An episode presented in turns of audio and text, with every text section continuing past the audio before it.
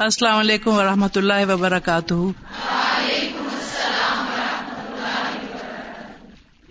اعوذ باللہ من الشیطان الرجیم، بسم اللہ الرحمن الرحیم۔ میری بہت خوش قسمتی ہے اور میں دراصل اپنے آپ کو اس قابل تو نہیں سمجھتی کہ آپ جیسے لوگوں کو مخاطب کروں، کیونکہ جیسے میں ہمیشہ آپ سے کہتی ہوں کہ میں تو اس راستے کی ایک مسافر ہوں، طالب علم ہوں۔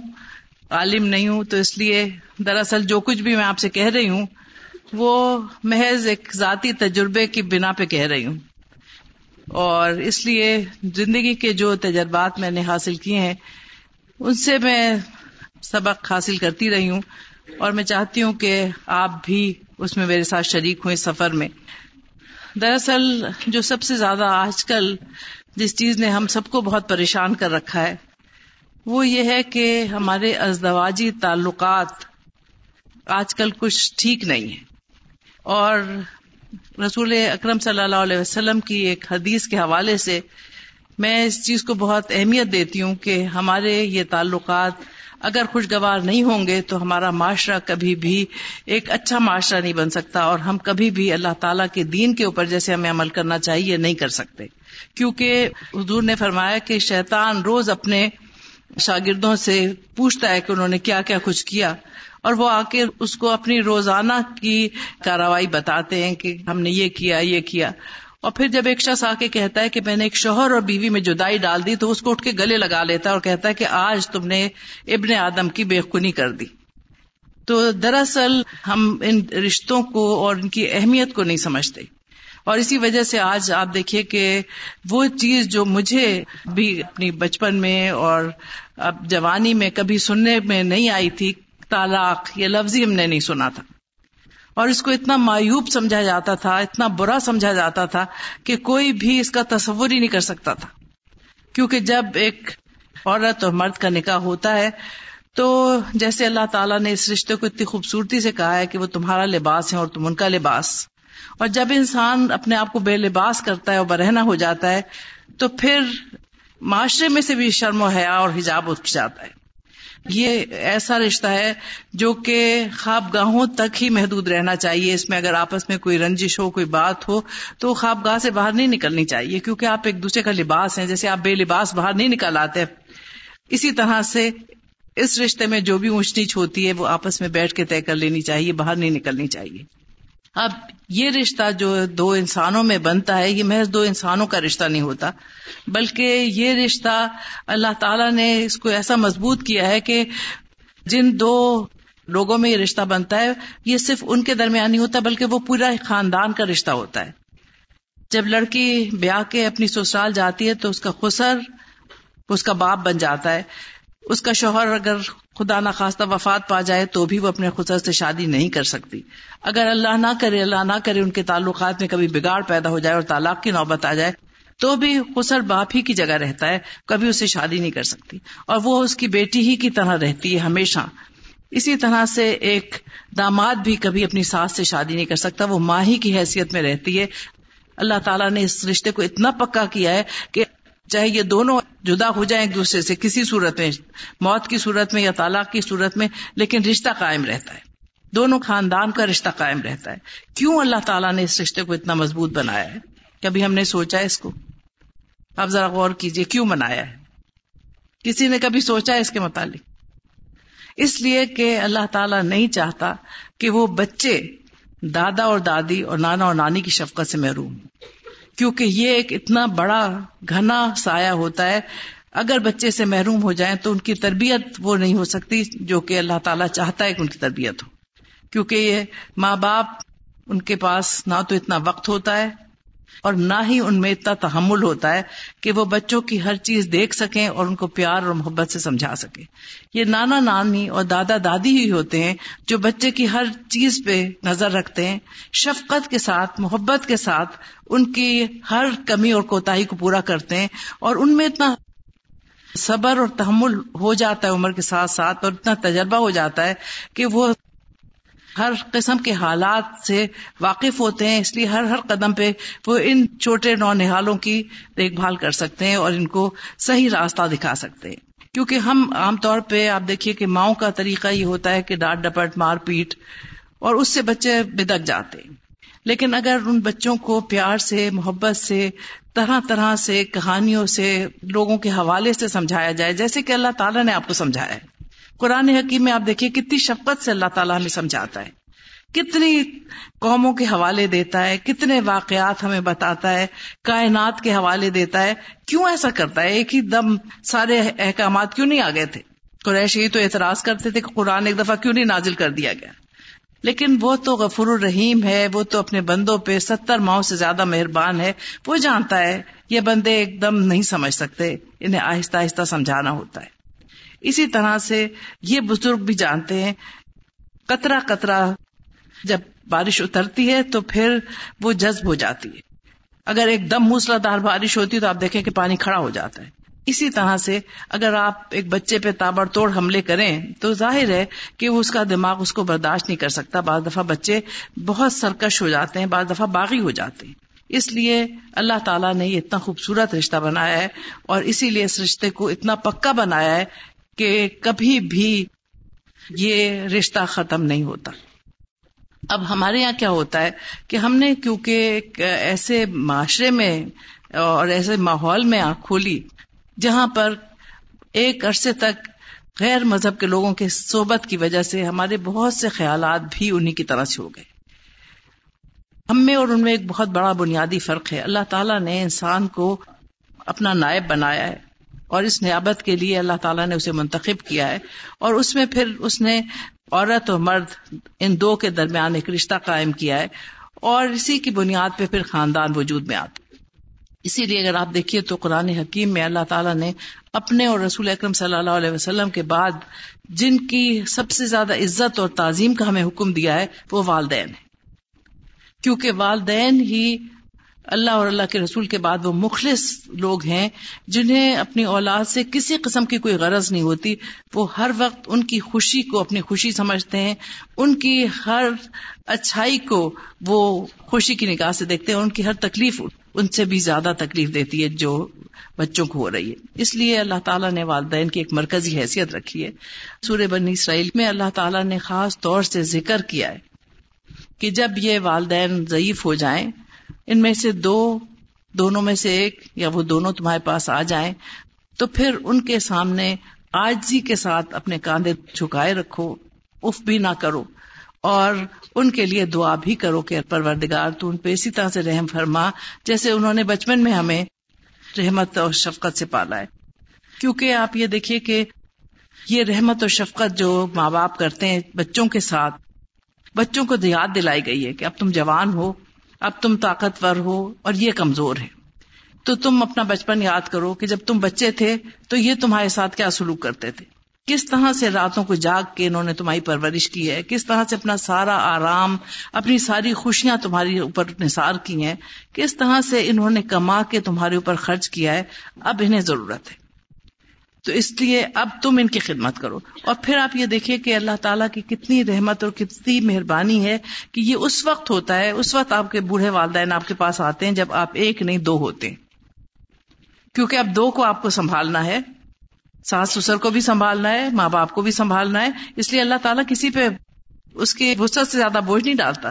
دو جوان لوگ ہیں، ان کے پاس دو بوڑھے جوڑے آ جاتے۔ ہیں اب اگر دونوں مل کے ان کی خدمت کرتے ہیں تو پھر اپنے لیے جنت کے راستے کھولتے ہیں۔ کیونکہ اب والدین کو جو بوجھ سمجھا جا رہا ہے اور جو ہم روشن خیال ترقی میں اس قدر آگے بڑھ رہے ہیں کہ والدین کے لیے آج ہم محتاج خانے کھول رہے ہیں، تو پھر آپ یہ دیکھیے کہ اس کا نتیجہ کیا ہو رہا ہے۔ ہماری نوجوان نسل ان بزرگوں کی شفقت سے، ان کی صحبت سے محروم ہوتی چلی جا رہی۔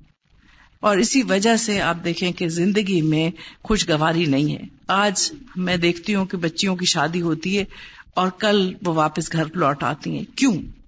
کیونکہ ہم نے ایک غلط تصور جو لیا ہے، ان لوگوں سے جن سے ہمیں اچھی باتیں سیکھنی چاہیے تھی ان سے ہم نے ہر ان کی منفی بات، بری بات تو سیکھ لیے ان کی خوبی کوئی ہم نے نہیں اپنائی۔ آج اگر آپ دیکھیں تو ہماری قوم میں جو سب سے زیادہ فقدان ہے، وہ وقت کا ہے۔ وقت کا ہمیں احساس ہی نہیں ہے۔ ہم دو دو گھنٹے اگر تاخیر سے کہیں چلے جاتے ہیں تو ہمیں ذرا سا بھی احساس نہیں ہوتا کہ ہم نے کسی کا وقت ضائع کر دیا۔ ہماری ہر تقریب، ہر چیز اپنے وقت کے بہت دیر بعد شروع ہوتی ہے۔ یہ ساری چیزیں کیوں ہو رہی ہیں؟ کیونکہ تربیت ہی نہیں ہے، کیونکہ ہم یہ سمجھتے ہی نہیں ہے کبھی جا کے اس وقت کا بھی اللہ کو حساب دینا ہے۔ اس لیے ہر چیز اگر آپ دیکھیں تو وہیں سے شروع ہوتی ہے۔ اگر بنیاد ہی صحیح نہیں ہوگی تو عمارت بھی صحیح نہیں ہوگی۔ کسی نے کہا ہے نا کہ خشت اول گر نہت میں مار کج، تا سریا می روت دیوار کج۔ کہ اگر پہلی اینٹ ایک میمار ٹیڑھی لگا دیتا ہے تو آسمان تک عمارت ٹیڑھی جاتی ہے۔ اسی طرح سے یہ جو بنیادی تربیت ہے، اگر یہ صحیح نہیں ہوگی تو کبھی بھی انسان صحیح راستے پہ نہیں چل سکتا۔ اس کو صحیح راستے پہ آنے کے لیے پھر بڑی مشکلات کا سامنا کرنا پڑتا ہے۔ آج میں دیکھتی ہوں کہ ادھر بچیاں پیدا ہوتی ہیں اور ادھر مائیں جہیز جوڑنا شروع کر دیتی ہیں، لیکن جو اصل جہیز ان کو دینا چاہیے، وہ انہیں کبھی بھی نہیں ملتا۔ تربیت، کس طرح سے انسانوں کے ساتھ رہنا چاہیے؟ کس طرح سے ہمیں دوسروں کی رائے کا احترام کرنا چاہیے؟ کس طرح سے ہمیں ایسار اور قربانی کا جذبہ اپنانا چاہیے؟ کیونکہ جس کی ہم مخلوق ہیں وہ دینے والا ہے اور دے کے خوش ہوتا ہے۔ اسے ہم کچھ بھی نہیں دے سکتے۔ اسی طرح سے جو بندہ اللہ تعالیٰ کی اس راستے پہ چلتا ہے اور جتنا وہ اللہ تعالیٰ کے بندوں کو دیتا ہے، اتنا ہی اللہ تعالیٰ اس کا دامن خوشیوں سے بھر دیتا ہے۔ اتنا ہی اسے زندگی میں امن اور سکون ملتا ہے۔ ہم ہر وقت لینے کی فکر میں رہتے ہر ایک انسان جو ہے آج ہاتھ پھیلائے کھڑا ہے کہ اس کی جھولی میں کچھ ڈال دیا جائے۔ وہ کسی کو دینے کے لیے تیار نہیں ہے۔ اپنا وقت، اپنا خوشی، اپنی راحت، کچھ بھی قربان کرنے کے لیے تیار نہیں۔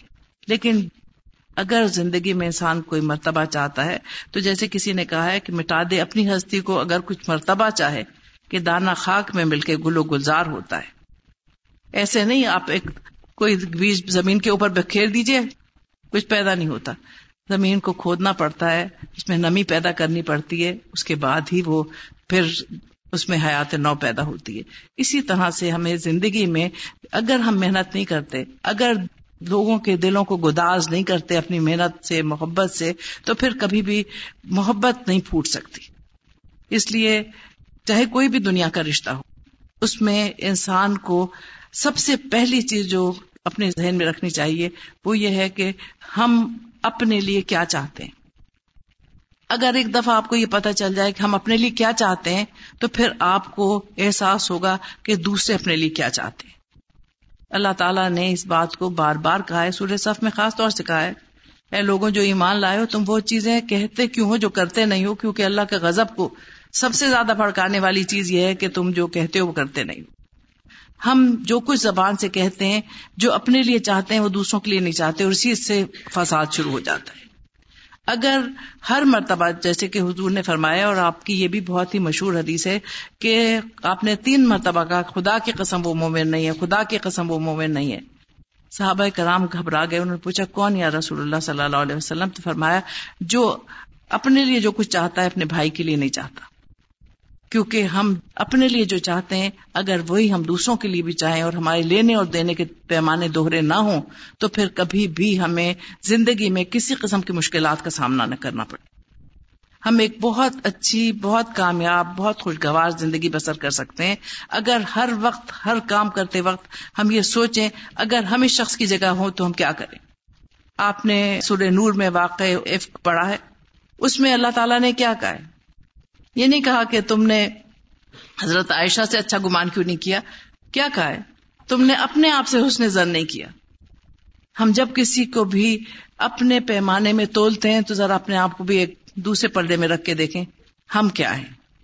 ہم کیا چاہتے ہیں؟ ہم کیسے انسان ہیں؟ ہم دوسرے انسانوں کے لیے تو فوراً فیصلے کرنے لگتے ہیں۔ فوراً ہم قزا کی کرسی پہ بیٹھ جاتے ہیں۔ لوگوں کے اوپر فوراً فتوے صادر کرنے لگتے ہیں، لیکن اس آئینے میں کبھی ہم اپنا چہرہ نہیں دیکھتے۔ اور یہی وجہ ہے کہ جس کی وجہ سے ہمیں مستقل پریشانی لاحق رہتی ہے۔ اگر ہم دیکھیں کہ ہم خود کیسے ہیں اور ہم کیا چاہتے ہیں، کیا چیز ہے جو ہمیں دکھ دیتی ہے، کیا چیز ہے جس سے ہم کو خوشی ہوتی ہے، تو ہم دوسروں کی خوشیوں کا، دوسروں کی دکھوں کا ادراک کر سکتے ہیں۔ اس لیے یہ جو سسرالی تعلقات ہیں، جن کا ہم مجھ سے کہا گیا کہ آپ سے میں بات کروں۔ دراصل یہ انسانی تعلقات ہیں۔ سسرال والے بھی ہمیں جیسے انسان ہوتے ہیں۔ اب میں تو عجیب عجیب الفاظ سنتی ہوں۔ کہ مجھے لڑکیوں کی باتیں میں بعض دفعہ سنتی ہوں تو میں نے ان کو کہتے ہوئے سنا سسرائیل ہی آ رہے ہیں۔ بر وزن اسرائیل۔ اب جب پہلے سے یہی خیال ہوگا آپ کا، تو آگے جا کے کیا ہوگا؟ آپ تو ان سے پھر چومکھی لڑنے کے لیے تیار ہو جاتے۔ ہماری شادیاں جو ہوتی ہیں، اس میں بغیر گانوں کے شادیاں نہیں ہو سکتی۔ اور گانے کیا ہوتے ہیں؟ جس میں پورے وقت سسرال والوں کی مذمت کی جا رہی ہوتی ہے۔ اور لڑکی کے دل میں یہ بٹھایا جا رہا ہوتا ہے کہ ان سے بڑھ کے تمہارے کوئی دشمن نہیں۔ جہاں آپ دیکھیے کہ ایک بچی اپنے میکے میں، اپنے والدین کے ساتھ، اپنے بہن بھائیوں کے ساتھ کتنے عرصے رہتی۔ ہے ہمارے یہاں عام طور پہ بیس اکیس سال کی عمر میں شادیاں ہو جاتی ہیں۔ کسی کی بہت دیر میں شادی ہوئی تو چلیے پچیس چھبیس سال کی عمر میں، تیس سال کی عمر میں ہو گئی۔ لیکن پھر ساری زندگی تو اس کو ان لوگوں کے ساتھ بسر کرنی ہے جہاں اب وہ بیاہ کے جا رہی ہے۔ اب وہ ہے اس کا اصل خاندان اور وہ ہے اس کا اصل مقام، اس کا اصل گھر۔ اگر اس گھر میں وہ چین اور سکھ سے نہیں رہ سکتی، اگر اس گھر والوں کو وہ اپنا دشمن سمجھتی ہے، تو پھر زندگی کیسے گزر سکتی ہے؟ آپ خود ہی خیال کیجیے کہ جب ایک لڑکی یہ دل میں خیال لے کے جائے، میں اب دشمنوں کے نرغے میں جا رہی ہوں، مجھے وہاں جا کے ہر وقت ان کے ساتھ مقابلہ کرنا ہے، ہر وقت ایک جنگ کی سی کیفیت برپا رہنی ہے، تو سارے ہتھیار میں لے کے چلوں۔ سب سے پہلا ہتھیار کیا ہوتا ہے؟ کہ اسے، اس کی سہیلیاں، اس کی ہم جولیاں اسے کہتے ہیں، دیکھو، سسرال میں جا کے کبھی انہیں اپنا نہ سمجھنا، وہ کبھی نہیں اپنے ہو سکتے۔ اس لیے الگ تھلگ رہنا۔ اگر تم نے ایک گلاس پانی خود جا کے پی لیا تو سمجھو کہ ساری عمر چولہا جھونکو لہذا ہمیشہ مانگو۔ اگر تم نے اپنی کسی نند کو اپنا کوئی دوپٹا یا کوئی کپڑا دے دیا تو پھر سمجھو کہ تمہارا سارا جہیز اس کے پاس چلا گیا۔ یہ اس قسم کی باتیں میں بہت سنتی ہوں۔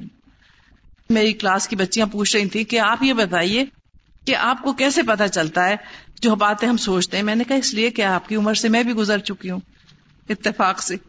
اور دوسری بات یہ ہے کہ میرا بہت ہمیشہ تعلق رہا ہے اپنے بچوں کے دوستوں سے۔ میری بیٹی کی جتنی بھی سہیلیاں ہیں، وہ جب آتی ہیں گھر میں تو گھستے کے ساتھ سب سے پہلے وہ پوچھتی ہیں کہ تمہاری امی کا ہے، ان کے پاس بیٹھنا ہے۔ کیونکہ ان سے میری دوستی ہے۔ بچوں کے ساتھ میں ہمیشہ ایک دوستانہ تعلق رکھنے کے قائل ہوں، تاکہ پتہ چلے ان کے دماغ میں کیا ہے، کس طرح سے ان کے مسائل ہیں جن کو ہم حل کر سکتے ہیں۔ اگر ہم ان سے فاصلے رکھیں گے تو کبھی یہ چیز نہیں ہو سکتی۔ لہذا بچے، بچوں کے بچے، ان سب سے میری دوستی۔ اور مجھے پتا ہے کہ آج کیا ہو رہا ہے۔ اگلے دن ہی مجھ سے لڑکیاں پوچھ رہی تھی کہ جی اگر ہم ٹیلی فون پہ کسی سے بات کر لیں تو کیسا ہے؟ میں نے کہا، بہت اچھا ہے۔ ضرور بات کریں۔ بات چیت کے بعد یہ ہوگا کہ کچھ دن کے بعد وہ صاحب آپ سے کہیں گے کہ آپ کی آواز تو بہت اچھی ہے، ذرا اپنی ایک تصویر بھی دے دیجیے پھر تصویر کے بعد پھر وہ کہیں گے کہیں ملاقات بھی ہو جائے۔ تو کہ لیں آپ نے یہ کیسے جانا میں نے کہا اس لیے کہ مجھے پتا ہے یہی منازل ہیں جو ہر انسان طے کرتا ہے، اس لیے پہلی منزل پہ ہی ختم کر دو بات بات ہی نہ کرو۔ کمپیوٹر پہ چیٹنگ ہوتی ہے، اس سے آپ دیکھیے کہ کیا کیا مسائل نکل رہے ہیں۔ کیونکہ ایک نوجوان بچی کو معلوم ہی نہیں کہ اگلی منازل کیا ہے اس لیے ہمارا فرض ہے کہ ان کو پہلے سے آگاہ کر دیں۔ ہم جب ان سے فاصلے رکھتے ہیں تو انہیں کوئی یہ تجربات دینے والا نہیں ہوتا۔ اس لیے سب سے پہلی چیز تو جو یہاں پر مائیں ہیں، میری درخواست ان سے ہے، اپنی بچیوں کے ساتھ فاصلے نہ رکھیں، ان کے ساتھ دوستی کریں۔ ان سے اتنی دوستی کریں کہ وہ اپنی ہر بات آپ سے بلا تکلف کہہ سکے فاصلہ جہاں ہونا چاہیے، وہاں اس بات میں ہونا چاہیے کہ وہ آپ کو اتنی تعظیم دیں، اتنی ان کے دل میں آپ کی عزت ہو، آپ کے عمل کی وجہ سے کہ وہ سمجھے کہ جو آپ بات کہتے ہیں وہ حرف آخر ہے۔ دوستی کا مطلب یہ نہیں ہے کہ وہ آپ کو پھر اپنی پاؤں کی جوتی سمجھے۔ ایک فاصلہ بھی ہونا چاہیے، ایک قربت بھی ہونی چاہیے۔ دونوں چیزیں جب یہ دونوں کا امتزاج ہوتا ہے تو پھر ایک اچھا نتیجہ نکلتا ہے۔ جب ہم اپنے بچوں کو ڈرا کے اور دھمکا کے رکھتے ہیں، تو اس کا نتیجہ کیا ہوتا ہے کہ بجائے اس کے کہ وہ ہم سے مشورے لیں، وہ اپنے ہی ہم عمر بچوں سے مشورے لیتے ہیں جو نا تجربے کار ہوتے ہیں اور جو ان کو بڑے غلط مشورے دیتے ہیں۔ اور اس کی وجہ سے بہت سے گھر بگڑتے ہیں۔ میں ہر روز دیکھتی ہوں کہ گھر بگڑ رہے ہیں۔ اور اس کا مجھے اتنا دکھ ہوتا ہے کیونکہ کوئی بگاڑ کی وجہ نہیں ہوتی۔ کئی دفعہ الہدا میں بچیاں آتی ہیں، مائیں آتی ہیں لے کے، پندرہ دن ہوئے شادی کو واپس نہیں جا رہی ہیں۔ ایک مہینہ ہوا ہے، شادی کو واپس نہیں جا رہی ہیں۔ میں انہیں کہتی ہوں، انہیں چھوڑ جائیں۔ آپ جائیں۔ اور جب بات میں کرتی ہوں تو بات کچھ بھی نہیں ہوتی۔ اور جب انہیں اچھی طرح سے سمجھایا جائے، اونچ نیچ بتائی جائے، تو پھر وہ بچی جاتی ہے اور پھر وہ واپس نہیں آتی۔ لیکن کسی نے اس کو تو کچھ بتایا ہی نہیں تھا۔ اس نے جو کچھ سیکھا ہے، اپنے نا تجربہ کار دوستوں سے سیکھا ہے، اس وجہ سے زندگی اس کے لیے بڑی مشکل ہو جاتی ہے۔ آپ دیکھیے کہ جب آپ شادی کے بعد جاتے ہیں تو آپ اپنے شوہر کو سمجھ ہی نہیں سکتے جب تک کہ اس کے ماں باپ کو نہ سمجھے، جب تک کہ اس کے بہن بھائیوں کو نہ سمجھے، کیونکہ اس کی ایک عمر ان کے ساتھ گزری ہے۔ وہ آپ کے سب سے زیادہ دوست اور ہمدرد ہیں، کیونکہ وہ آپ کو بتائیں گے اس کی عادت کیسی ہے، اس کا مزاج کیسا ہے، کیا باتیں اس کو برہم کرتی ہیں، کن باتوں سے وہ خوش ہوتا ہے، کیا چیز پسند کرتا ہے، کیا چیز ناپسند کرتا ہے، ورنہ تو آپ ہر وقت تجربات ہی کرتی رہیں گی۔ اور ہر تجربے کے بعد ایک تلخی پیدا ہو جاتی۔ اس لیے اگر ان سے آپ کے تعلقات اچھے ہوں، ان سے آپ کی محبت اور دوستی کے رشتے ہوں، وہ آپ کو سمجھاتے ہیں۔ آپ کی ساس آپ کو اگر کسی بات کے لیے سمجھاتی ہیں تو وہ آپ کی سب سے اچھی دوست ہیں۔ سب سے اچھی ہمدرد ہیں، کیونکہ وہ چاہتی ہیں کہ ان کے بیٹے کا گھر بستا رہے۔ ہم اگر اس کو ایک منفی انداز میں لے لیتے ہیں کہ یہ کون ہوتی ہے مجھے بتانے والی، تو پھر اس کے بعد آپ دیکھیے کہ نتائج کبھی بھی اچھے نہیں نکلتے۔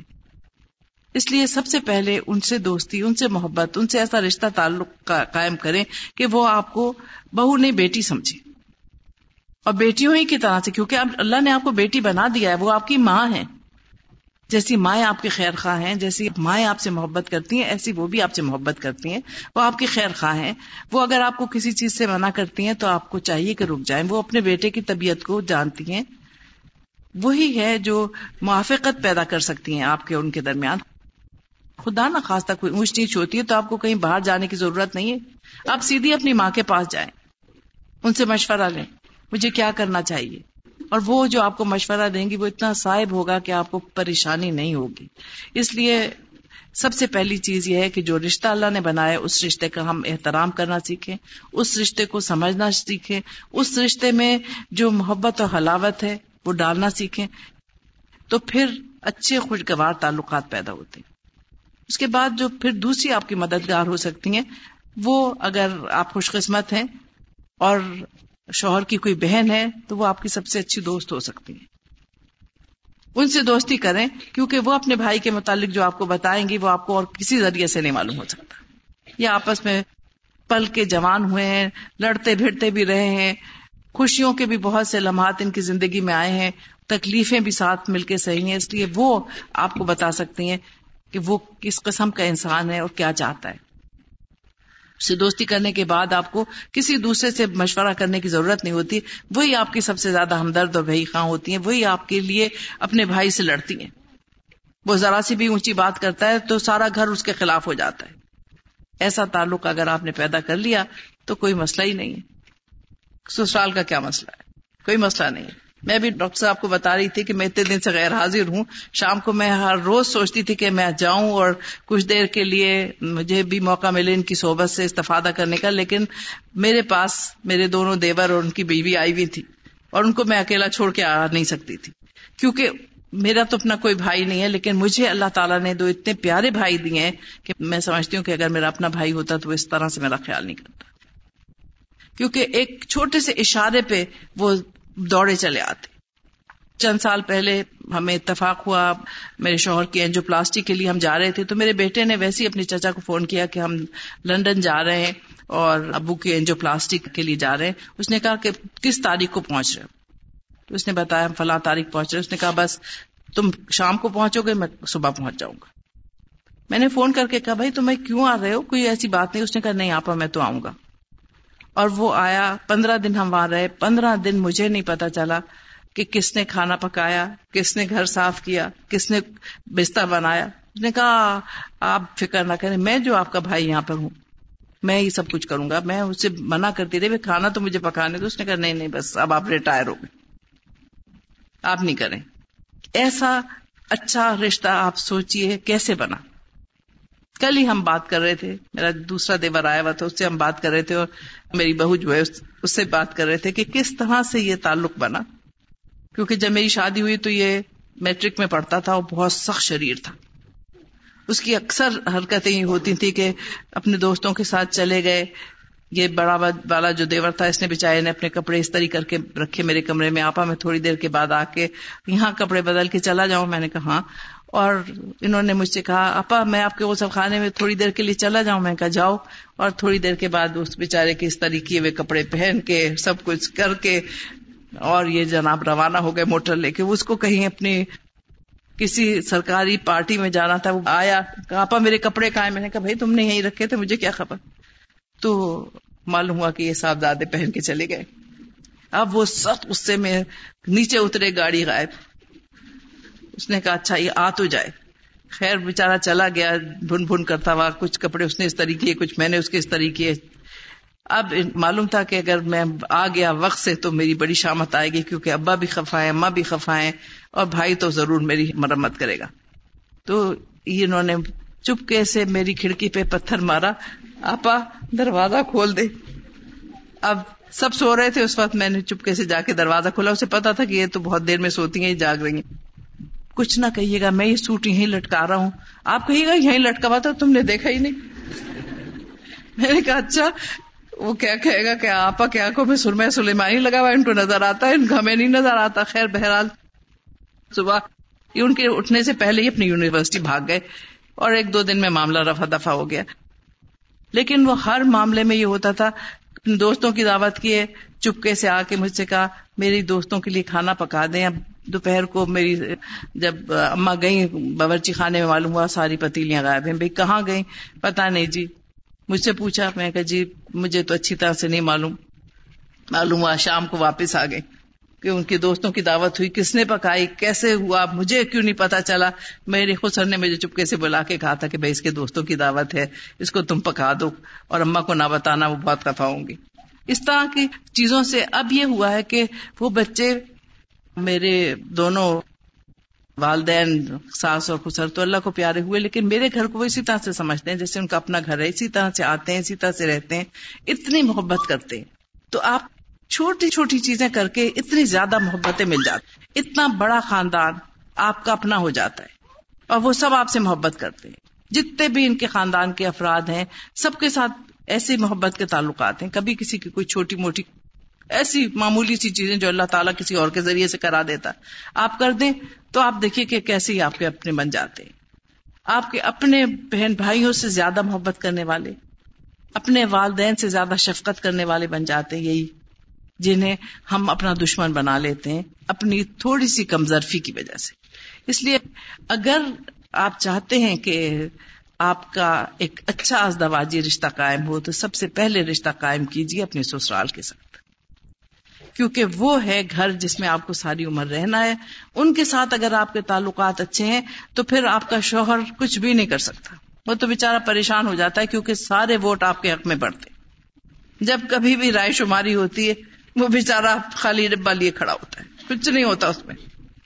اور دوسری طرف یہ ہوتا ہے کہ جب ہمارے خاندان میں رائے شماری ہوتی تو اس کا ڈبا بھرا ہوا ہوتا ہے، ہمارا بالکل خالی پڑا ہوتا ہے۔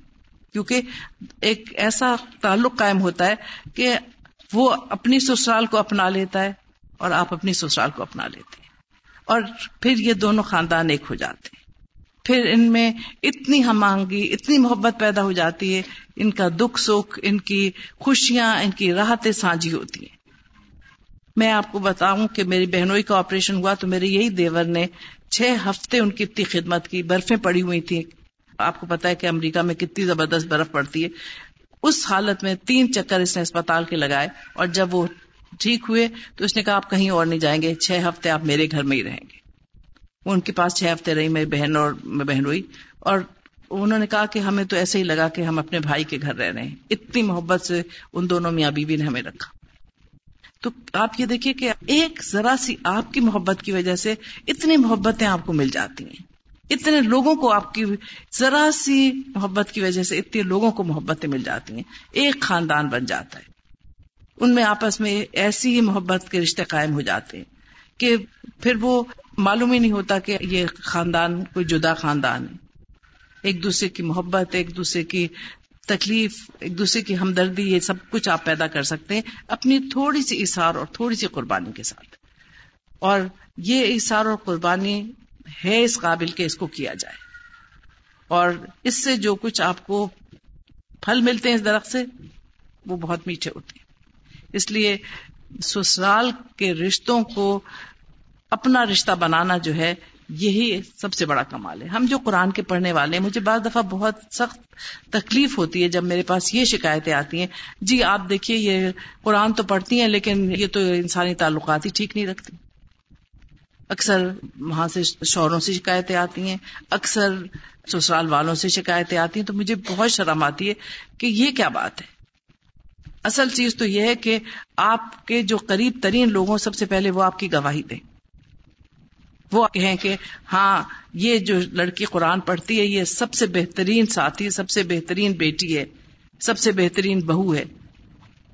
آپ کو پتا ہے کہ پھر وہ آپ کو نہیں کچھ کہتے، پھر وہ قرآن کو کہتے ہیں، پھر الہدا کو کہتے ہیں۔ ہمیں سننا یہ پڑتا ہے جی آپ کی الہدا کی لڑکیاں یہ کرتی ہیں۔ مجھے بہت دکھ ہوتا ہے بھائی، نہیں، الہدا نے یہ تو نہیں سکھا رہا بھائی۔ ہم تو یہی سکھا رہے ہیں کہ کوشش کریں کہ اچھے انسان بنے اچھے تعلقات قائم کریں۔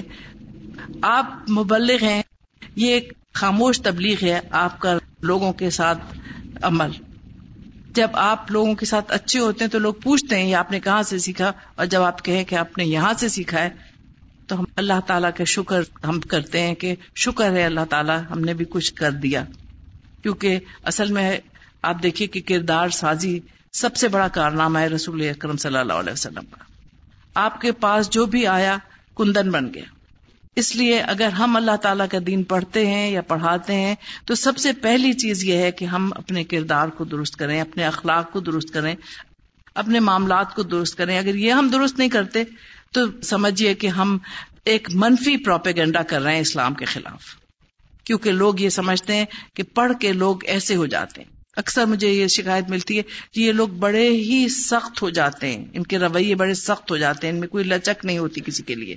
کسی کو معاف نہیں کرتے ہیں۔ یہ ہمیشہ دوسروں کے اوپر بہت جلدی ججمنٹ کرنے والے ہیں۔ خدارا یہ نہ کریں۔ خاص طور سے اپنے شوہروں کے متعلق، اپنے سسرال والوں کے متعلق آپ کے رویے یہ نہیں ہونے چاہیے۔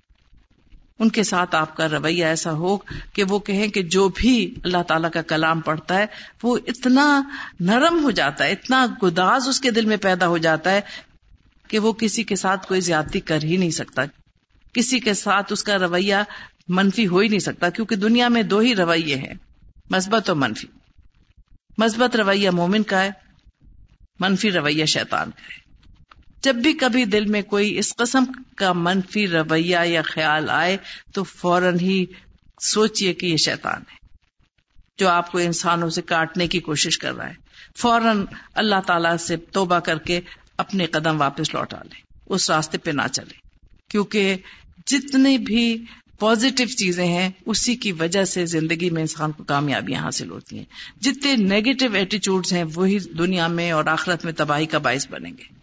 اس لیے کہ اللہ تعالیٰ نے آپ کو ہمیشہ مثبت رویہ سکھایا ہر چیز میں۔ اس نے نشاندہی کی ہے قرآن پاک میں، ہر منفی رویے کی۔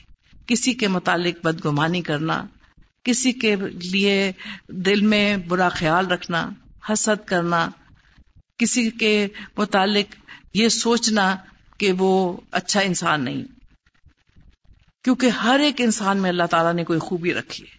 یہ ہماری برائی ہے کہ ہمیں دوسروں کی خوبیاں نظر نہیں آتی۔ ہم اپنی برائیاں دوسروں پہ ڈال رہے ہوتے ہیں جب کسی کو برا سمجھ رہے ہوئے۔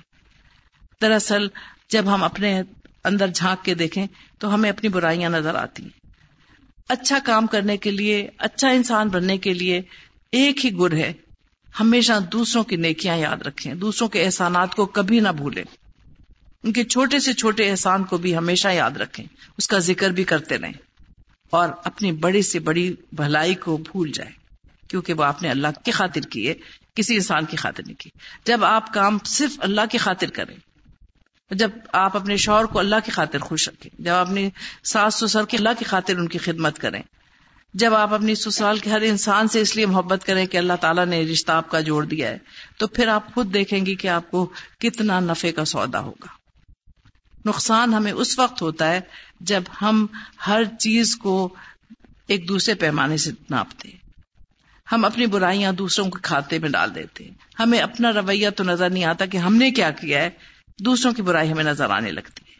اس لیے اللہ تعالیٰ کی جو ایک تاکید ہے، سورہ مدثر کی ایک بڑی پیاری سی، چھوٹی سی آیت ہے، فلا تمن تستکثر بھلائی اور نیکی اور اچھائی اس لیے نہ کرو کہ کثرت کے ساتھ لوٹا دی جائے۔ کثرت کے ساتھ تو اللہ تعالیٰ آخرت میں لوٹائے گا۔ اس کی محبت میں آپ کریں گے تو آپ کو کبھی بھی سوچیں گے بھی نہیں، بلکہ جب بھی کوئی اللہ تعالیٰ ایسا موقع دیتا ہے، اگر آپ صرف ایک چیز سوچے کہ دنیا کے ساڑھے پانچ ارب لوگوں میں سے اللہ تعالیٰ نے مجھے چن لیا اس کام کے لیے۔ مجھے موقع دیا ہے، میں یہ کام کر دوں۔ ورنہ اتنے اور تھے، کسی اور کو موقع دے دیتا۔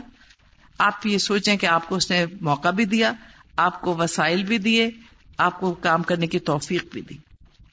اب بجائے اس کے کہ وہ شخص آپ کا شکر گزار ہو، آپ کو اللہ کا شکر گزار ہونا چاہیے، مالک تو نے مجھے چنا اس چیز کے لیے، میں تو اس قابل بھی نہیں تھی۔ تو پھر آپ دیکھیں کہ آپ کا رویہ ہی بالکل مختلف ہو جائے گا۔ جب بھی آپ کسی کے لیے کوئی کام کریں گی، اللہ کی محبت میں، اس خیال سے کہ اللہ نے آپ کو منتخب کیا ہے، پھر آپ دیکھیں کام کتنا آسان ہو جاتا ہے۔ شیطان ہمارے لیے جو اس کو مشکل بناتا ہے، وہ صرف اس لیے کہ وہ کہتا ہے، کیا ساری دنیا میں میں ہی رہ گئی اس مصیبت کے لیے؟ یہ رویہ جب انسان کا ہو جاتا ہے تو اس کو بہت تکلیف ہوتی ہے۔ پھر ساری عمر تکلیفیں اٹھاتا رہتا ہے۔ اس لیے جیسے کسی نے کہا ہے کہ اگر کوئی برائی ڈھونڈنی ہو تو اپنے اندر ڈھونڈے۔ ہمارے اندر کوئی تو برائی ہوگی جس کی وجہ سے لوگ ہمارے ساتھ ایک منفی رویہ رکھتے۔ کچھ تو ایسی بات ہم نے بھی کی ہوگی نا جس کی وجہ سے لوگوں کا رویہ ہم سے ایسا ہو گیا۔ اگر ہم نہیں کوئی برائی کر رہے، اگر ہم کسی کو تنگ نہیں کر رہے، ہماری وجہ سے کسی کو تکلیف نہیں پہنچ رہی، تو کوئی ایسا نہیں ہے کہ آپ کو تکلیف دے۔ یہ شیطان ہمیں راستے سے ہٹانے کے لیے ہر وقت دشمنیاں ڈالتا ہے ہمارے درمیان۔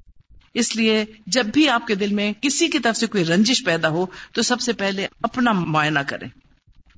رنجش کہاں سے شروع ہوئی ہے؟ کیوں ہوئی ہے؟ کس کو مجھ سے غلط فہمی ہوئی ہے؟ اس میں کوئی حرج نہیں ہے کہ اگر آپ کو معلوم ہو کہ کسی کی آپ سے ذرا سی رنجش ہے تو اس سے جا کے پوچھ لیں۔ آپ کیوں مجھ سے برگشتا ہے کیا بات ہے؟ کس چیز سے خفائیں منا لیں جا کے۔ دو قدم آپ بڑھا لیں۔ انتظار میں نہ بیٹھے رہیں کہ کوئی آپ کی طرف دو قدم بڑھائے۔ تو پھر آپ دیکھیں کہ زندگی کتنی آسان ہو جاتی ہے۔ بہت اچھی خوشگوار زندگی گزرتی ہے۔ میں بہت دفعہ دیکھتی ہوں، لوگ کہتے ہیں بہت سخت ہمیں غصہ اس لیے کہ ہم کو ہائی بلڈ پریشر ہے۔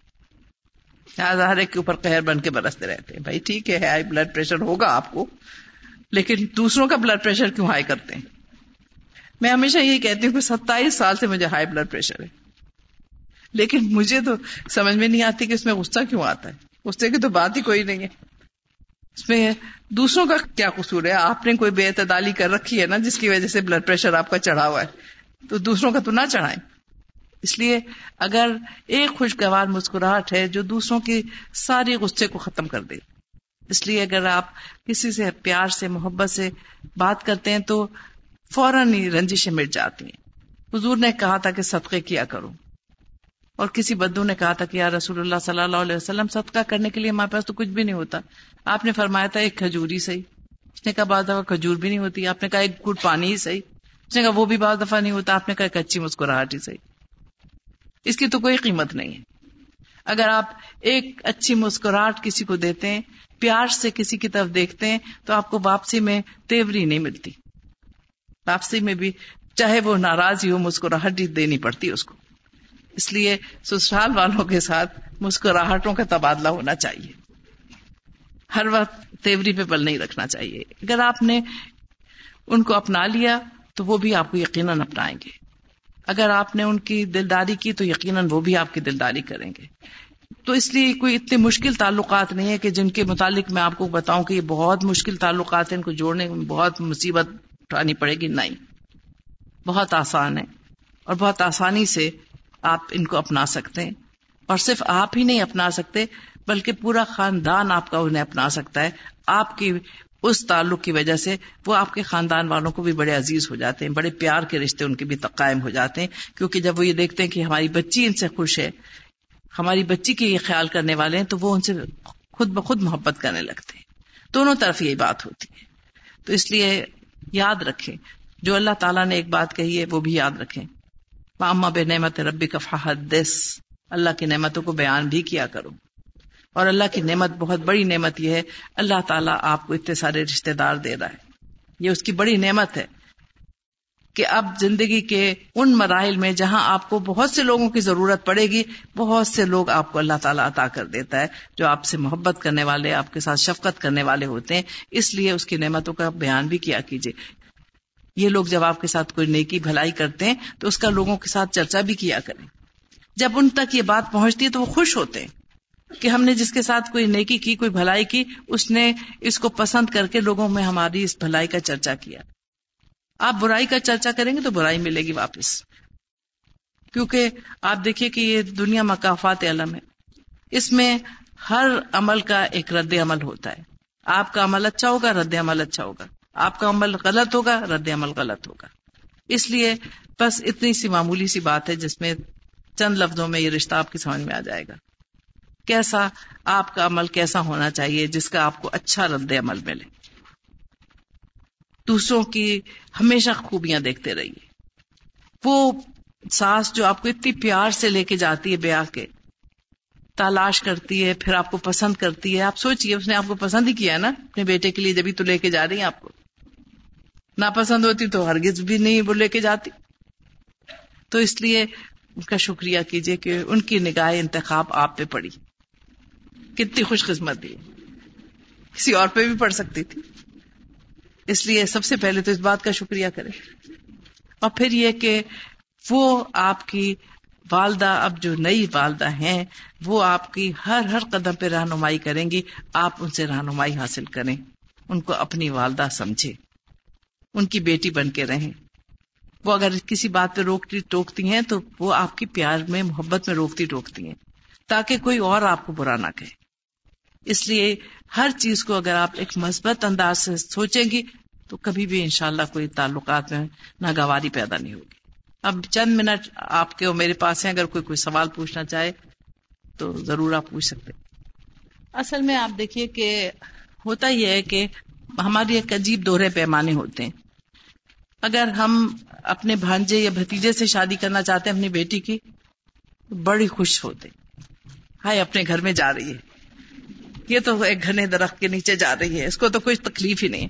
اگر خدا نہ خواستہ آپ کا دیور جیٹ یا نند آپ سے رشتہ مانگ لے، آپ کہتے ہیں، لو، پہلے ساری عمر میں مصیبت میں پڑی رہی، اب یہ مصیبت میں پڑ جائے یہی بات ہوتی ہے نا کہ والد کا میرے پاس فون آیا۔ کہہ لیں کہ دیکھیں بہن، میری بڑی بیٹی جو ہے، اس کا رشتہ میری بیوی نے اپنے بھانجے سے کیا۔ اور اب میری چھوٹی بیٹی کا رشتہ میری بہن مانگ رہی ہے تو یہ راضی نہیں ہو رہی کچھ۔ میں نے کہا، بھائی، میں کیا کروں؟ کہنے لگے کہ آپ کی بات سنتی ہیں۔ میں نے کہا، اگر وہ مجھ سے مشورہ لیں گی تو میں کہوں گی، ورنہ وہ کہیں گی آپ ایک طرف مجھے یہ کہہ رہے ہیں کہ آپ مجھ سے ذکر بھی نہ کیجیے گا کہ آپ نے مجھ سے بات کی ہے۔ تو پھر یہ کیسے ہوگا؟ وہ کہیں گے، آپ کو کیا اعلام ہوا ہے؟ تو کہہ لیں گے نہیں، میں اپنی بیوی سے کہوں گا کہ آپ سے مشورہ کر لیں۔ میں کہا، بس ٹھیک ہے۔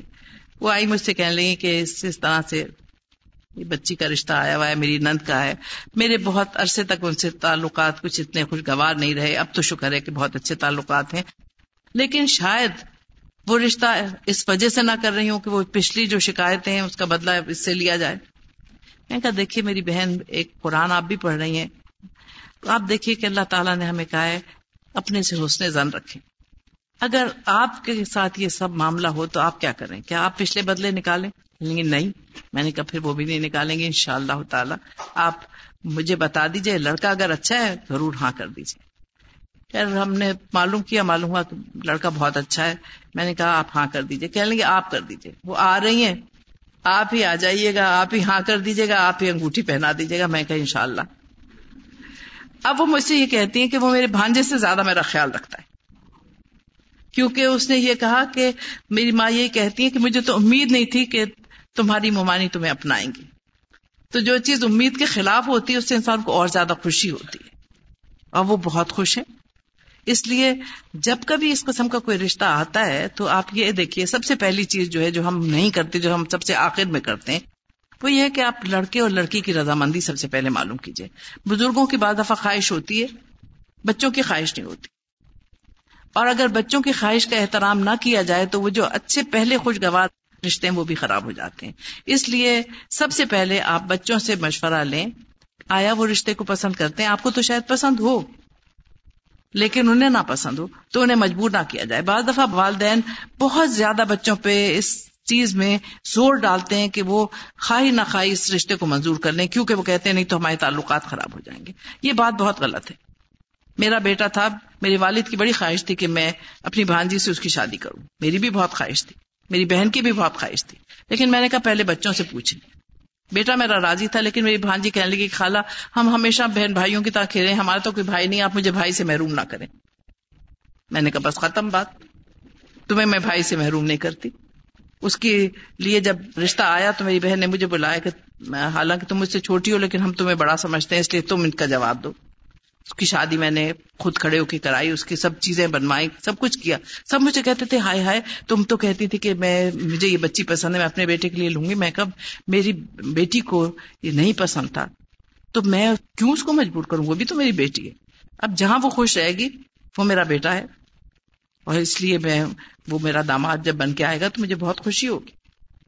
کیونکہ ہم بچوں کی خوشی چاہتے ہیں۔ ہم نے اپنی زندگی گزاری، ہماری شادی تو نہیں ہو رہی کہ ہم اپنی خوشی ان کے اوپر ٹھوسیں۔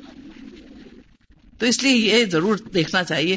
آپ کو بتاؤں کہ میں اس لیے یہ بات کہہ رہی ہوں کہ میری ایک بچاری بچی ہے جو میرے پاس آج کل پڑھ رہی ہے، وہ روز تقریباً ہر دس پندرہ دن کے بعد آ کے میرے پاس روتی ہے کہ میری والدین مجھے مجبور کر رہے ہیں کہ میں اپنے چچا زاد بھائی سے شادی کروں۔ حالانکہ میں بالکل اس سے شادی نہیں کرنا چاہتی، کیونکہ اس کے اور میرے خیالات بالکل مختلف ہیں۔ وہ بالکل پڑھا لکھا نہیں ہے، میں نے اتنا پڑھ لیا ہے، میں اسے کبھی اپنے برابر نہیں سمجھوں گی۔ لیکن اس کے والدین نہیں مان رہے۔ اب اگر یہ رشتہ ہو گیا تو آپ مجھے بتائیے کہ یہ کیسے گزرے گی۔ اس لیے والدین کو بھی میں ضرور درخواست کروں گی۔ آج سے انچاس سال پہلے، فورٹی نائن سال پہلے میری شادی ہوئی تھی۔ اور اس وقت آپ سوچئے، فورٹی نائن سال پہلے میرے والد اور والدہ نے تین سال تک وہ لوگ آتے جاتے رہے اور جب ہم ان سے اچھی طرح سے مانوس ہو گئے، پھر میری دادی نے مجھ سے پوچھا، یہ لوگ تمہیں پسند ہیں؟ میں نے کہا ہاں اچھے لوگ ہیں۔ انہوں نے کہا، بھائی، لڑکا مجھے پسند ہے۔ میرے والد نے میرے شوہر کو دیکھا بھی نہیں تھا۔ میں نے اپنی والدہ سے کہا اما آپ فیصلہ کریں، کیونکہ آپ بزرگ ہیں۔ انہوں نے کہا، بس مجھے بہت پسند ہے لڑکا، میں نے دیکھ لیا، تمہیں کیا دیکھنے کی ضرورت ہے؟ انہوں نے کہا، ٹھیک ہے اما آپ نے دیکھ لیا، ٹھیک ہے۔ اب پسندیدگی ہماری دادی کی کس وجہ سے تھی؟ آپ سوچیے تو مجھے انہوں نے کہا کہ بیٹی میں تو اس سے پوچھ رہی ہوں اور میں نے کہا ہے تمہارے باپ سے کہ میں پوچھوں گی۔ ہماری تمہاری دوستی ہے۔ ہماری دادی سے بہت دوستی تھی۔ ہماری تمہاری دوستی اب تم بتاؤ، تمہیں میں نے لڑکا دکھا دیا ہے۔ شکل صورت کا بھی بہت اچھا ہے، قد بھی لمبا ہے، تمہارے دادا کا بھی بہت لمبا تھا۔ اور نام امین ہے، جو میرے دادا کا نام تھا، تو دونوں بڑے اچھے لوگ تھے، اس لیے تم اس سے شادی کر لو۔ اور آپ دیکھیے کہ یہ اتنے سال گزر گئے، اللہ کا بہت شکر ہے، میں ان کو ہر وقت دعائیں دیتی ہوں کہ انہوں نے بہت ہی اچھے شخص کے ساتھ میرا یہ تعلق جوڑا تھا۔ ہم ہمیشہ بہت زیادہ ایک دوسرے کے ہر کام میں شریک رہے اور ہم واقعی ایک دوسرے کے شریک زندگی رہے اور یہ زندگی اتنی اچھی اس لیے گزری ہے کہ ان کے گھر والوں سے ہمارے تعلقات اتنے شگفتہ رہے اتنی محبت کے تعلقات رہے تو اس لیے میں ہمیشہ یہ مشورہ دوں گی والدین کو کہ اگر آج سے اتنے سال پہلے والدین اس طرح سے بچوں کے رشتے کرتے تھے اور جو اب تک ان کو ہم ہر وقت دعائیں دیتے ہیں جنہوں نے ہمیں اتنے خوشگوار رشتے میں جوڑا تھا۔ اس لیے ناگواری کے رشتے نہ کریں اور دوہرے پیمانے نہ رکھیں۔ آپ اپنے لیے جو چاہتے ہیں، کیا وہ خواتین جو اب مائیں ہیں، کیا وہ یہ پسند کرتی تھی کہ ان کی مرضی کے بغیر انہیں کہیں جھونک دیا جائے؟ اگر نہیں تو پھر اپنی بچیوں کے ساتھ یہ زیادتی نہ کریں۔ صرف تعلقات دو چار دن میں ٹھیک ہو جائیں گے۔ اگر آپ انکار کر دیں گے دو چار دن ناراضگی رہے گی جا کے گلے میں ہاتھ ڈال کے پیار کر کے منا لیں بس قصہ ختم۔ بجائے اس کے کہ ساری عمر روتے گزر جائے۔ کے ساتھ کیا معاملہ کرنا چاہیے؟ وہ بیوی کو انسان ہونے کا حق بھی نہ دے استعمال کی چیز سمجھے اور بس۔ اصل میں مشکل یہ ہے کہ آج کل پڑھے لکھے ہونے کے باوجود ہم لوگ یہ نہیں دیکھتے کہ ہم اپنی بچیوں کے رشتے کہاں کر رہے ہیں۔ سب سے پہلے ہمیں دیکھنا چاہیے کہ جس لڑکے سے ہم اپنے بچی کی شادی کر رہے ہیں، اس کا اپنے والدین کے ساتھ، اپنے بہن بھائیوں کے ساتھ کیا رویہ ہے؟ اس کے دل میں عورت کا کتنا احترام ہے؟ اگر وہ شخص عورت کا احترام نہیں کرتا، اگر وہ شخص اللہ تعالی کے دین کو نہیں سمجھتا اور اللہ تعالیٰ کے حق ادا نہیں کرتا، تو پھر بندوں کے حق نہیں ادا کرے گا۔ اصل میں آپ دیکھیے کہ کفالت اللہ تعالیٰ نے یہ ذمہ داری مرد پہ رکھی ہے۔ ایک عورت چاہے کروڑ پتی بھی ہو تو اس کو اللہ تعالیٰ نے ذمہ دار نہیں بنایا کہ وہ اپنے گھر کا خرچہ خود اٹھائے۔ یہ شوہر کی ذمہ داری ہے۔ اور حضور نے جب کہا کہ تم میں سے اچھا کون ہے تو آپ نے کہا جو اپنے گھر والوں پہ اچھا خرچ کرتا ہے۔ تو یہ تربیت اگر اس لڑکے کی نہیں ہوئی ہوئی تو مجھے بڑا افسوس ہے ان خاتون کے اوپر، جن کے ساتھ یہ معاملہ پیش آ رہا ہے۔ اللہ تعالیٰ ان کی مدد کرے اور اللہ تعالیٰ توفیق دے۔ پیار سے، محبت سے، کبھی اس طرح سے نہیں کہ اس کو یہ خیال ہو کہ آپ شاید اس کے اوپر تانا کس رہی ہیں۔ اچھی طرح سے ایسی چیزیں، ایسی باتیں اس کے سامنے رکھیں جس سے اس کو اپنی ذمہ داریوں کا احساس ہو۔ کیونکہ آپ یہ دیکھیں کہ اگر ایک انسان کو یہ احساس ہوتا ہے کہ ہم اپنی بیویوں کے معاملے میں اللہ تعالی کے سامنے جواب دے ہیں رسول اکرم صلی اللہ علیہ وسلم کی ہمارے پر بے حد مہربانیاں ہیں اللہ تعالیٰ کا ہمارے اوپر بہت زیادہ کرم ہے۔ ہم اس کا شکریہ ہی نہیں ادا کر سکتے۔ کیونکہ سب سے پہلا داغ جو ہماری ماتھے پہ سے اللہ تعالیٰ نے دھویا ہے، وہ یہ ہے کہ عورت شیطان کی چلی ہر مذہب میں عورت کو قصوروار ٹھہرایا گیا اس بات کا کہ اس نے جنت سے نکلوایا تھا، آدم کو اس نے کھلوایا تھا وہ پھل۔ اللہ تعالیٰ نے جب یہ کہہ دیا، دونوں ہی کو ڈگمگایا تھا شیطان نے۔ تو وہ کلنگ دھل گیا۔ یہ اللہ کی مہربانی ہے کہ اس نے عورت کو اس بلند مقام پہ رکھا۔ وہ اس کی بندوں کی خالق ہے، اس سے اس کی مخلوق پیدا ہو رہی ہے، اس لیے اسے اللہ تعالیٰ نے ماں کی عظمت دی اور ایک شخص جو عورت کی عزت نہیں کرتا، یقیناً وہ ماں کی بھی عزت نہیں کرتا۔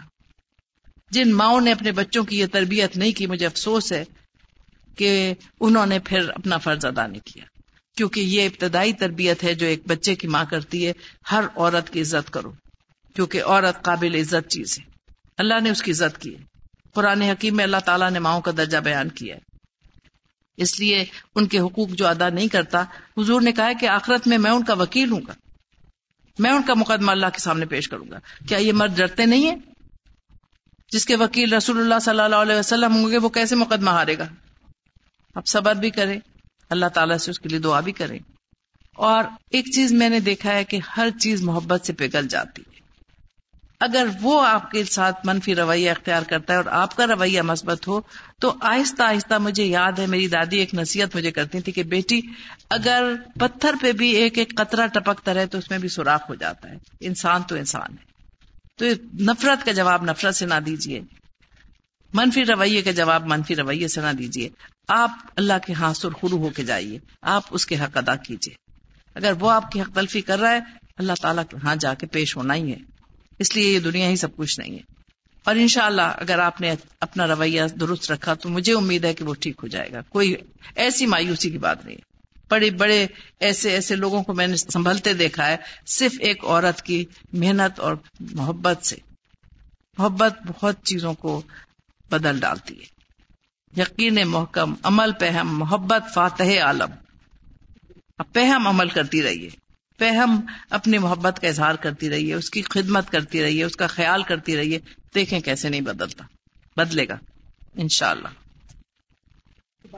جو کچھ ہم خود کرنا چاہ رہے ہوتے ہیں، لوگوں کی باتوں میں آ کر ہم اسے رک جاتے ہیں۔ میری شادی کے بعد میرا دل چاہتا تھا کہ اپنی چیزیں سسرال میں شیئر کروں، لیکن رشتے دار اور دوستیں بالکل مخالف تھی اور میں نہ سمجھی بلکہ بے وقوفی میں نیکی کے اس موقع کو گوا بیٹھی اب کر لیں۔ کوئی بات نہیں۔ موقع ہر وقت آتے رہتے۔ موقع کبھی نہیں جاتا۔ آپ یہ یاد رکھیں۔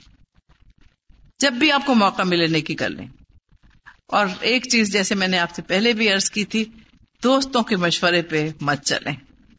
کیونکہ آج کل جو دوست ہیں، مجھے افسوس سے کہنا پڑتا ہے، ان کی بھی کوئی تربیت نہیں ہے، اس لیے وہ بھی آپ کو پٹڑی سے ہی اتارتے ہیں۔ اور میں نے کتنے گھر برباد ہوتے دیکھے دوستوں کے اور بہنوں کے مشوروں سے۔ اس لیے ہمیشہ ہمیشہ یاد رکھیے، میں ہمیشہ ایک ہر بچی کو ایک نصیحت کرتی ہوں، آپ کو جب کوئی خدا نہ خواستہ کوئی مسئلہ ہو تو آپ نہ تو اپنی والدہ سے اس کا ذکر کریں، نہ اپنی بہنوں سے ذکر کریں۔ پہلے تو آپ خود ہی اسے سمجھنے کی اور سلجھانے کی کوشش کریں۔ پھر کسی ایسے شخص کے پاس جائے جو غیر جانبدار ہو۔ جو غیر جانبداری سے آپ کا مسئلہ سن کے آپ کو صاحب رائے دے سکے۔ کیونکہ جب بھی ہم اپنے کوئی مسئلہ کسی کو بتاتے ہیں تو اس میں بہت مبالغہ ہوتا ہے۔ ہم دوسرے کی تو بہت شکایتیں کرتے ہیں اور اپنا ایک لفظ بھی ہم بالکل اچھے ہیں اور بہت دوسرا برا ہے۔ یہ بات کبھی نہیں ہوتی۔ دونوں ہاتھوں سے تالی بجتی ہے۔ کہیں نہ کہیں تو ہم میں بھی کوئی خامی ہوتی ہے نا جو گڑبڑ ہوتی ہے۔ اس لیے ہمیشہ کسی ایسے شخص کے پاس جائیں جو غیر جانبدار ہو، جو سمجھدار ہو، جو آپ کو صاحب مشورہ دے۔ کتنے میں نے دیکھا ہے کہ گھر بن جاتے ہیں اگر کسی ایسے بندے کے پاس جائیں۔ میری اپنی بچی کی دوستیں ہیں، ان کو مسئلے جب ہوتے ہیں وہ سیدھے میرے پاس آتے ہیں۔ کئی دفعہ یہاں نہیں بھی تھی، وہ گئی بھی تھی اپنا پڑھنے کے لیے، تب بھی وہ میرے پاس آتی تھی ان کی ایک بچی تھی، تقریباً طلاق پہ اس کی نوبت آئی بھی تھی۔ جب میرے پاس آئی اور میں نے جب اس کو سمجھایا، تو اب ماشاء اللہ خوش ہے۔ وہ مجھے ہر دفعہ آگے کہتی ہے، شکر ہے میں آپ کے پاس آئی تھی۔ کیونکہ آپ یہ دیکھیے کہ کبھی بھی ایسے شخص کے پاس نہ جائیں جو آپ کی ہاں میں ہاں ملائے اس کے پاس جائیں جو آپ کو آئینہ دکھائے۔ سوال یہ ہے کہ بازو کے سسرال کے ساتھ بیک گراؤنڈ کے فرق کی وجہ سے یعنی ایک خاندان زیادہ پڑھا لکھا ہے دوسرا ان پڑھ ہے۔ اس اختلاف سے مینٹل انڈرسٹینڈنگ نہیں ہوتی۔ میں رسپیکٹ بھی کرتی ہوں خدمت بھی کرتی ہوں لیکن ان کی عادات بازوقت برداشت نہیں ہوتی۔ ایسے میں مجھے کیا کرنا چاہیے؟ وہی بات ہے کہ یہ آپ کا کوئی قصور نہیں ہے۔ جب والدین رشتے کرتے ہیں تو حضور نے بھی کہا کہ اپنے کف میں شادی کرو۔ یعنی دیکھیے مال و دولت الگ چیز ہے۔ وہ تو ایک آنی جانی چیز ہے اور اس کو کبھی نہیں دیکھنا چاہیے۔ کیونکہ میں اپنے معاملے میں دیکھتی ہوں کہ میرے والد نے پوچھا بھی نہیں تھا کہ میرے شوہر کی کیا آمدنی ہے۔ ہمارے پاس کچھ بھی نہیں تھا، بس چھ سو روپے تنخواہ آتی تھی، جس میں سے کٹ کٹا کے ہمارے پاس دو سو روپے بچتے تھے۔ لیکن ہم نے بڑی اچھی زندگی گزاری ہے۔ اللہ کا بہت شکر ہے۔ کن خیالات کی ہم آہنگی تھی، خاندانوں میں بہت مناسبت تھی۔ ہمارے طور طریقے بہت ایک دوسرے سے ملتے جلتے تھے، اس لیے وہ ایڈجسٹمنٹ مجھے نہیں کرنی پڑی۔ اب جب آپ اپنی بچیوں کی شادی کرتے ہیں تو یہ ان کے ساتھ بڑی زیادتی ہے کہ آپ ایسے خاندانوں میں بچیوں کی شادی کریں جہاں مناسبت نہ ہو۔ ہم صرف اس لیے شادی کر دیتے ہیں کہ شادی کرنی ہے۔ ہم یہ نہیں دیکھتے کہ یہ بچی جسے ہم نے ایک خاص انداز سے پالا ہے، یہ پودا وہاں اگے گا بھی یا نہیں اگے گا۔ کیونکہ آپ کسی جگہ پر بھی ایک درخت لگاتے ہیں تو دیکھتے ہیں کہ آب و ہوا کی مناسبت ہو اور یہ مناسبت دیکھنی چاہیے۔ خیر، اب جو بھی ہوا، اب آپ کی اس میں خوبی یہ ہے کہ آپ ان لوگوں کو اپنے معیار پہ لے آئیں۔ آپ لا سکتی ہیں۔ میں نے اپنی والدہ کو دیکھا تھا، وہ دہلی سے آئی تھی نہایت مہذب، آپ کو پتا ہے وہاں کا حالت اور بیاہ کے وہ آئی تھی ایک اتنی جگہ پر کہ جہاں پر تہذیب اور تمدن دور سے بھی نہیں گیا تھا۔ صرف میری دادی پڑھی لکھی تھی۔ باقی سارے گمار لوگ تھے۔ جہاں پر صفائی کا کوئی تصور ہی نہیں تھا۔ لیکن آپ یہ دیکھیے کہ اس ماحول میں میری دادی بھی اسی ماحول میں آئی تھی بیچاری۔ وہ بھی پڑھی لکھی خاتون تھی۔ اور اس جگہ کوئی پڑھا لکھا نہیں تھا۔ میری دادی ہمیشہ مذاق کرتی تھی کہ تمہارے دادا این سے انار لکھا کرتے تھے۔ اور پھر ان کی صحبت کی وجہ سے ان کو اتنا شوق ہوا۔ ان کی جب میں جا کے لائبریری دیکھتی تھی تو حیران رہ جاتی تھی کہ کیا نایاب کتابیں ہیں اور جو ان کے اس اس کے اوپر نوٹس ہوتے تھے کہ کس طرح سے انہوں نے ان کے اندر پڑھنے کا ذوق پیدا کیا۔ پھر ان کی ایک بھتیجی تھی اور میری دادی میں اور دادا میں تقریباً پینتیس سال کا فرق تھا۔ کیونکہ پہلے ان کی پھپھی سے ان کی شادی ہوئی ہوئی تھی اور پھر ان کی اولاد نہیں ہوتی تھی تو اس لیے دو شادیاں اور کرنے کے بعد جب نہیں اولاد ہوئی تو پھر انہوں نے ان کے دادا سے درخواست کی تو انہوں نے کہا کہ میری یتیم پوتی ہے، بس میرے پاس تو یہی سرمایہ ہے، تم اگر اس سے شادی کرنا چاہتے ہو تو کر لو۔ عمر کا اتنا تفاوت تھا، یہ تیرہ سال کی تھی جب ان کی شادی ہوئی۔ اور تیرہ سال کی عمر میں آپ یہ دیکھیں کہ دیوان حافظ، دیوان صاحب، ان کو ازبر یاد تھا۔ ذہین خاتون تھی۔ بہت شوق اور ذوق تھا پڑھنے کا۔ لیکن انہوں نے اس ماحول میں آ کے کیا کیا؟ دیہاتی بالکل اجٹ ماحول تھا۔ وہاں پر آ کے انہوں نے یہ کیا کہ سب سے پہلے انہوں نے شوہر کی بھتیجی تھی۔ وہ ان سے عمر میں کوئی چھ سال بڑی تھی۔ ان سے دوستی کی۔ انہیں اپنے ساتھ ملایا، انہیں پڑھایا۔ ان کے ساتھ مل کے کتابیں پڑھتی تھی۔ وہ دونوں پھر سہیلیاں بن گئی۔ وہ ہر وقت ان کے ساتھ، ان کا جو علمی ذوق تھا، اس تسکین ملتی تھی، انہیں پڑھاتی تھی، پڑھتی تھی۔ اس کے بعد پھر انہوں نے یہ کیا کہ جتنی گاؤں کی لڑکیاں تھیں، وہ سب آ کے ان سے قرآن مجید پڑھتی تھی ساتھ ساتھ ان کو پکانا بھی سکھاتی تھی ان کو بہت عمدہ کاٹتی تھی کاٹنا بھی سکھاتی تھی اور اس طرح سے اس ماحول میں انہوں نے اپنے لیے کتنی خوبصورت جگہ بنا لی۔ انتیس سال کی عمر میں وہ بیبا ہو گئی لیکن انہوں نے میرے والد کی پرورش کی، میرے چچا سال کے تھے جب ان کے والد فوت ہوئے۔ ان دونوں بیٹوں کی پرورش کی پوری جائیداد کا انتظام کیا۔ اور اس ماحول میں رہ کے انہوں نے بدل دیا بالکل اس ماحول کو۔ لوگوں میں پڑھنے کا ذوق پیدا کیا، جن لڑکیوں کو پڑھایا انہوں نے اپنے اپنے گھروں میں لڑکیوں کو پڑھانا شروع کیا۔ اور آپ یہ دیکھیے کہ انہوں نے گھر بنوایا، پہلے مٹی کے گھروں میں یہ لوگ رہتے تھے۔ پھر انہوں نے وہاں مکان بنوائے، میرے دادا نے، ان کے بھائی نے، اور بیچ میں مسجد بنائی۔ اس میں انہوں نے درس نظامی کا انتظام کرایا۔ اور وہاں پر پڑھتے تھے۔ آپ سوچیے کہ وہ گاؤں جس کی آبادی تقریباً ڈھائی ڈھائی تین ہزار تھی، اس میں پانچ سو حفاظ تھے۔ آج کراچی کی بہت سی مسجدوں میں ہمارے گاؤں کے حافظ تراویاں پڑھاتے ہیں۔ ایک خاتون بہت کچھ کر سکتی اصل آپ کا تو امتحان اس وقت شروع ہوتا ہے نا، آپ اچھے عمدہ جگہ پہنچ جائیں تو پھر تو کوئی بات ہی نہ ہوئی نا۔ وہاں جا کے انہیں آپ کچھ بنا دیں، پھر بات ہوئی۔ تو اس لیے یہ بات میں نہیں مانتی، کیونکہ میرا اپنا تجربہ بالکل مختلف بدل ڈالتے ہیں آپ لوگوں کو۔ اب میں آپ سے اجازت چاہتی ہوں۔ اللہ تعالیٰ آپ سب کو خوش رکھے۔ السلام علیکم و اللہ وبرکاتہ۔